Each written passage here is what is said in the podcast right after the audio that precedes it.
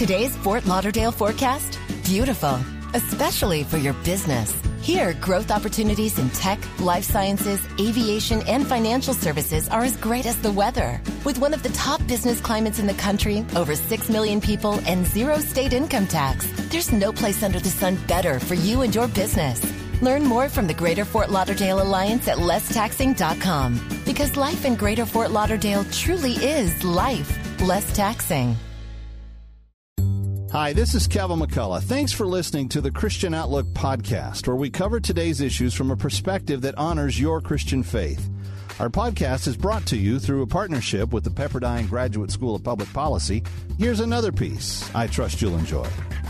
Tim and Kathy Keller are with me. Tim Keller's the founding pastor of Redeemer Presbyterian Church in Manhattan, which he started back in 1989 with his wife Kath and their three young sons.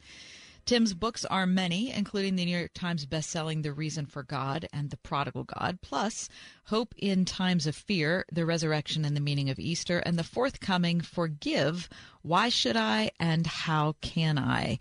Uh, can you tell us why this was at the forefront of your mind and why you thought this is the next thing I need to attack?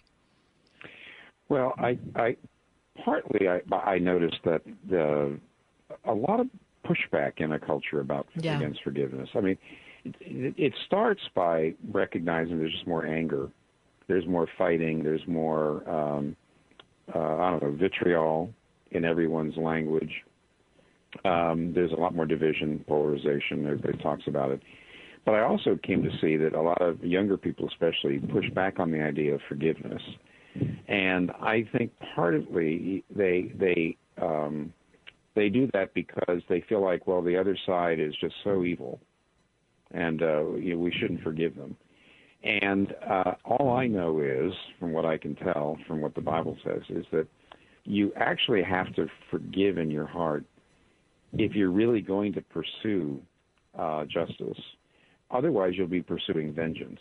Mm. So you, you have to you actually have to forgive even very bad people so that if you're pursuing them in a way of trying to trying to show them the error of their ways, trying to change their behavior, uh, trying to protect other people from them, you want to make sure that you're not out just for vengeance and for payback, but you really want you're really seeking justice. And uh, so the more I realized, gee, forgiveness, which is something that I as a pastor have been talking to people about for 50 years practically, because you can't have a marriage, you can't have a friendship, you can't run, you can't have any Christian, any any human community without the ability to repent and forgive. So it was very practical, but I came to realize there was also a cultural issue now. Yeah. So that's so I wrote it for a practical. Most people, I think, are always always happy to. Everybody's struggling with forgiveness, either getting it from God or giving it to other people. And I think how tos, which you're going to get a lot in that book, will be helpful. But it's also true that right now it's a cultural moment in which forgiveness is sort of fading, and I'm trying to point that out. Mm. Just at the beginning of uh, this week, Tim and Kath, there was a, local news story in Pittsburgh which made its way all the way across the pond. Uh, a local uh, Carnegie Mellon University professor, um, who's of uh, uh, her descendants are from Trinidad, uh, posted that she heard that the Queen was dying, and without going into particulars about the tweet, she basically said, "I hope she, you know, suffers excruciating pain." Um, and yes, then, we heard about okay, that. Okay, so everyone we did read about okay, it. so everybody, you know, kind of uh, decided to discuss it. You know, people in the UK, it was on the front page of the Guardian and the Daily Mirror. Um, and Carnegie Mellon University came out and said, look, she has free speech rights, but she doesn't represent us, and we don't think that this was the right thing to say, and all those sorts of things. But um, just yesterday, there was a, I don't know, 5,000 people signed a letter in support of her saying she has every right to feel that way. And, uh, you know, when it comes to a situation like this, I read, I read that tweet and I thought, well, that's just, that, that, that's bad manners to say that about somebody who's dying. At the same time, I, I go back and forth on this because not that I'm not advocating for forgiveness, but from a cultural perspective, I see the fact we know that colonialism was a negative in many instances. It was also a positive in some instances, but there are many people who suffered. And so denying that suffering seems like that's inhumane. Um, and so, how do you balance the need to hear what somebody's saying and the reality of their emotion? Uh, and the validity of their family experience, while at the same time honoring what Jesus has told us to do. Yeah, well, you see, uh, I, I, I think the way people turned on her. Um, you said she's Trinidadian. Is yes. that what you said? I, I wondered about that. I, I, I did see it too, and I said, well, she's either. Or, uh, yeah, okay. Um, and I, I, the way the way people turned on her, I, what what bothered me was they were using her to make a point. In other words, they were trying to say, "Ah, look how everybody is so woke and progressive, and this mm-hmm. is horrible." So they were, so they were really, and I'm, I'm sure this has got to be extraordinarily difficult for her to be, uh, you know, to be the, uh, the, you know, the object of so much attention and so much criticism. So they were, you, they were essentially treating her like a thing. They were, they were uh, not. I, I didn't see a lot of people just caring about her, and who knows what, what, what was her family like, and what was, what was her background like, and are we even thinking about what she might have been ex- uh, experienced at the hands of the British Empire? I don't know. But the point is, nobody was caring about that. They were they were treating her as a thing, and therefore, I do agree that uh, they, she. I think she was really misused. On the other hand, I felt like she was kind of doing the same thing to the Queen. That uh, she was using the sure. Queen to make a point. Mm-hmm. and in a sense, not uh, uh, recognizing her as a full human being who herself probably suffered a lot in order to do her duty, and probably may, for all I know, may have actually had similar. Uh, she, you know, the Queen Elizabeth might have had uh, very similar views of the of the colonial past to this woman, but it, it did feel like they, they became symbols, and people were being very, very, very unkind to each other. So I didn't like what she said, but I didn't like what was done to her either. So you can live in a world where both things are true. Yes, and I do actually think this is one of those places where Christians can forgive and still do justice. So that's that's the idea of the book. I mean, on on the cross, Jesus Christ, when he died, he was actually satisfying justice. He was paying for the sins that uh, he was he was paying for the the sins that need to be paid for. So he was fulfilling justice, and he was at the same time securing our forgiveness. And I do think that he lived, in a sense, he did both things at once. And I think as much as we possibly can, we need to be both forgiving and willing to speak the truth. It's called speaking the truth in love, which, by the way, nobody's doing in this. They're they're not being. I don't think she was speaking the truth in love. She said, "Look, I I admire the." She could have said, "I admire the Queen in many ways, but I really don't like right. the script at all." instead of saying, I hope she's dying in pain, which I think was cruel.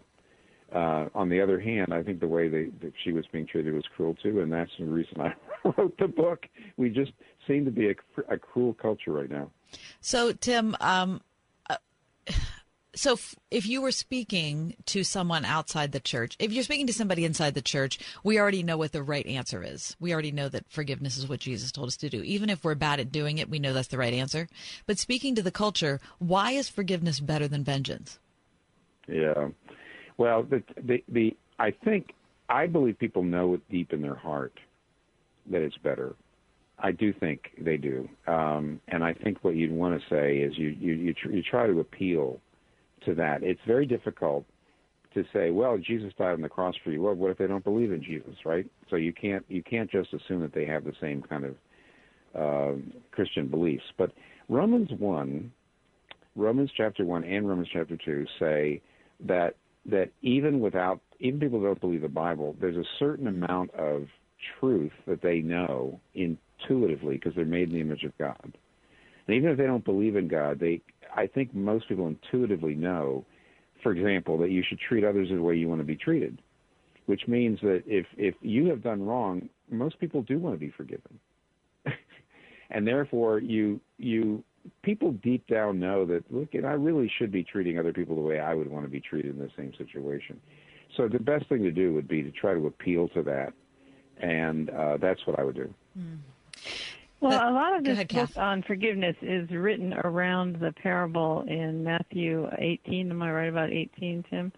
Um, where the the ruler forgives his servant, you know, this vast sum, and the, then the servant goes out and beats up a fellow servant for a very small sum rather than you know saying I've been forgiven a lot so I can forgive a little and I I think everyone knows that they're not who they should be that they they yeah. may not have done this particular bad thing or that particular bad thing but they've done bad things and that they themselves want forgiveness for those things. So extending it to someone else or, or denying it to someone else, let's put it this way, put it negatively, denying forgiveness to someone else means cutting yourself off from the possibility of being forgiven. Um, if if that person doesn't um, deserve to be forgiven, well, neither do I, because I know from the inside of me far worse things than anybody on the outside knows.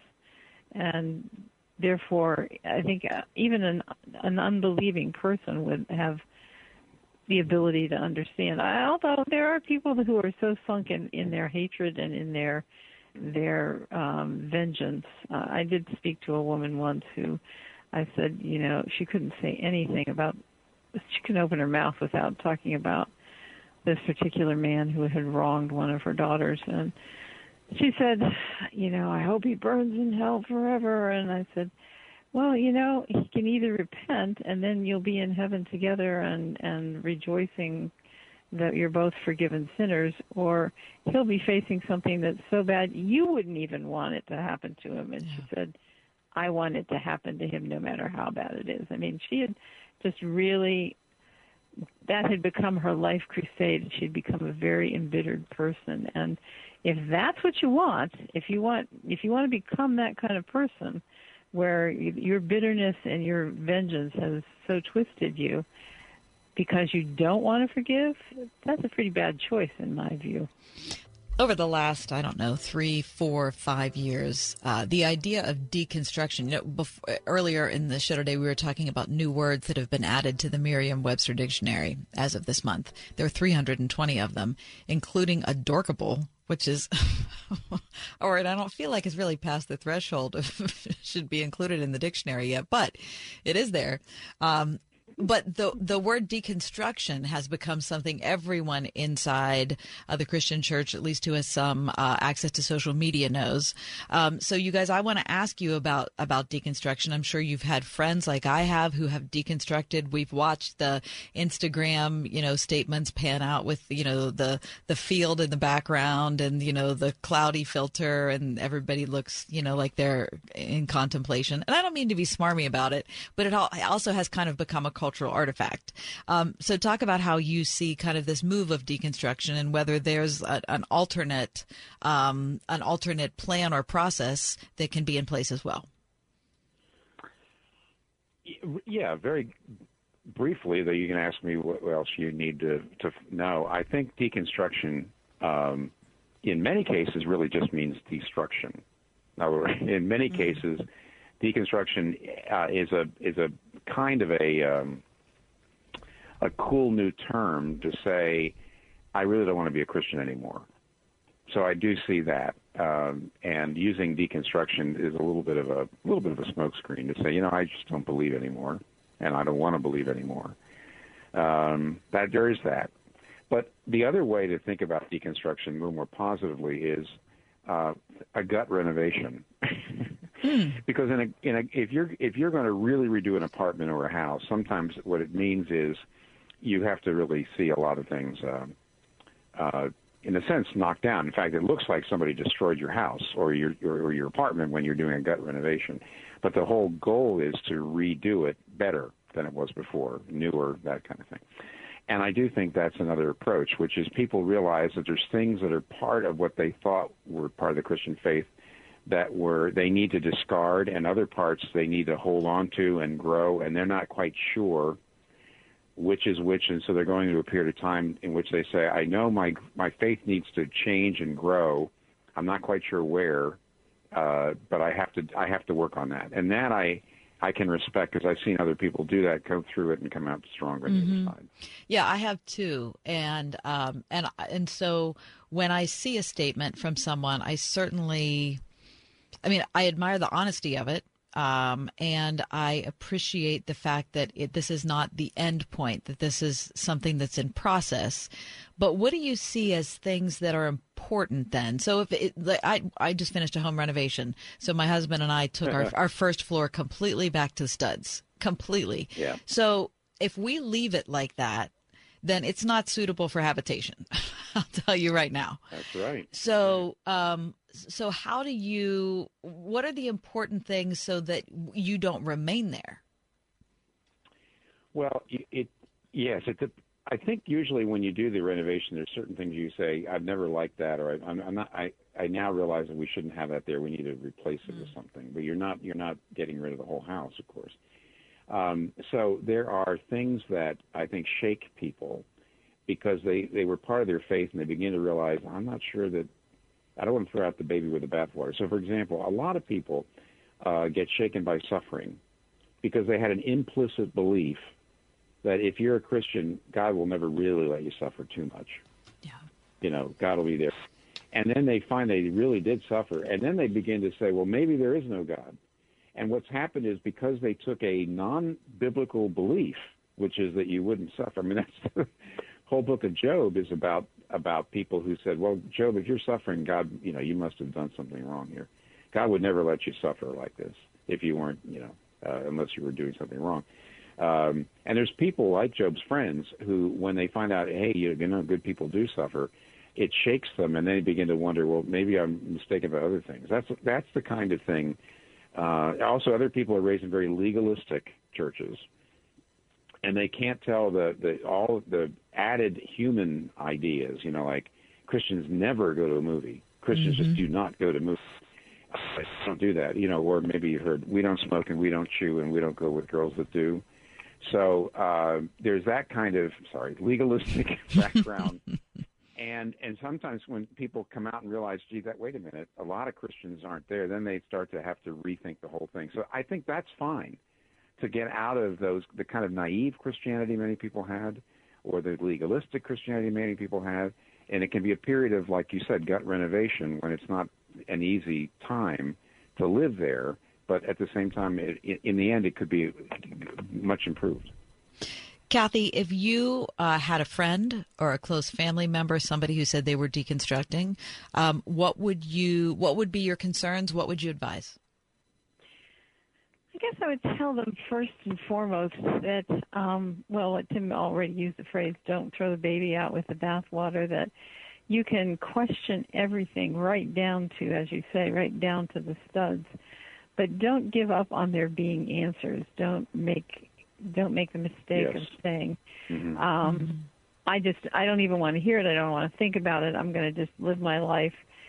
without any reference to faith of any kind in anything. It's now just going to be about me having a happy life because that's not going to work out well for you at all.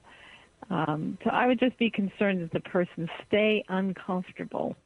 That you know they they were uncomfortable in the kind of Christianity that they believed in, but they should stay uncomfortable until they arrive at a place where they understand the biblical God. And uh, many times, in fact, I have talked to people um, who've said, "I, yeah, that, that's okay for you, but not for me." And I said, "Look, let's both go back down to the ground. I will examine everything I believe, and you can examine everything you believe."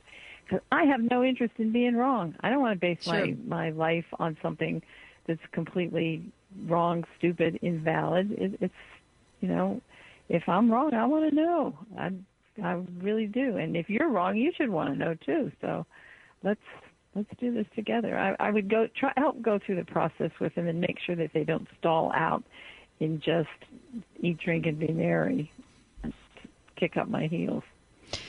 Tim, talk about when the forgiveness book drops and um, what you're looking forward to about its debut.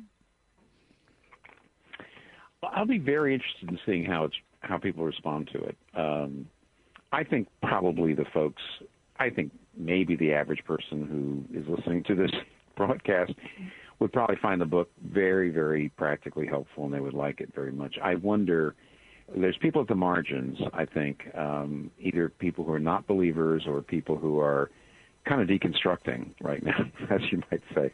I wonder how they're going to look at it. Yeah. I would hope that people um, who are uh, there's a there's a lot of people who've been abused by the church, genuinely abused um, by domineering authoritarian figures or that that sort of thing, and they have often been uh, told they have to forgive their abusers, but the the way they're told to forgive means just like forget about it. They're just saying, "Hey, forgive means that don't bring it up anymore, don't talk about it, you know, just move on and forgive." I've actually got a couple of stories in the book like that. When um, oh, a missionary, uh, a, you know, a Catholic missionary woman was raped by uh, government uh, soldiers in, in a Central American uh, uh, mm. government. Uh, uh, you know, they were actually she was raped, and then they found out afterwards that she oh she's a Catholic missionary. Didn't realize that, and then they they they they, they came to her because she wanted to go to court. She wanted to you know, and they said no, you you're Catholic. You have to forgive. You're a you yeah, know you're a nun. Right. She's yeah. a nun. Yeah. You have to forgive.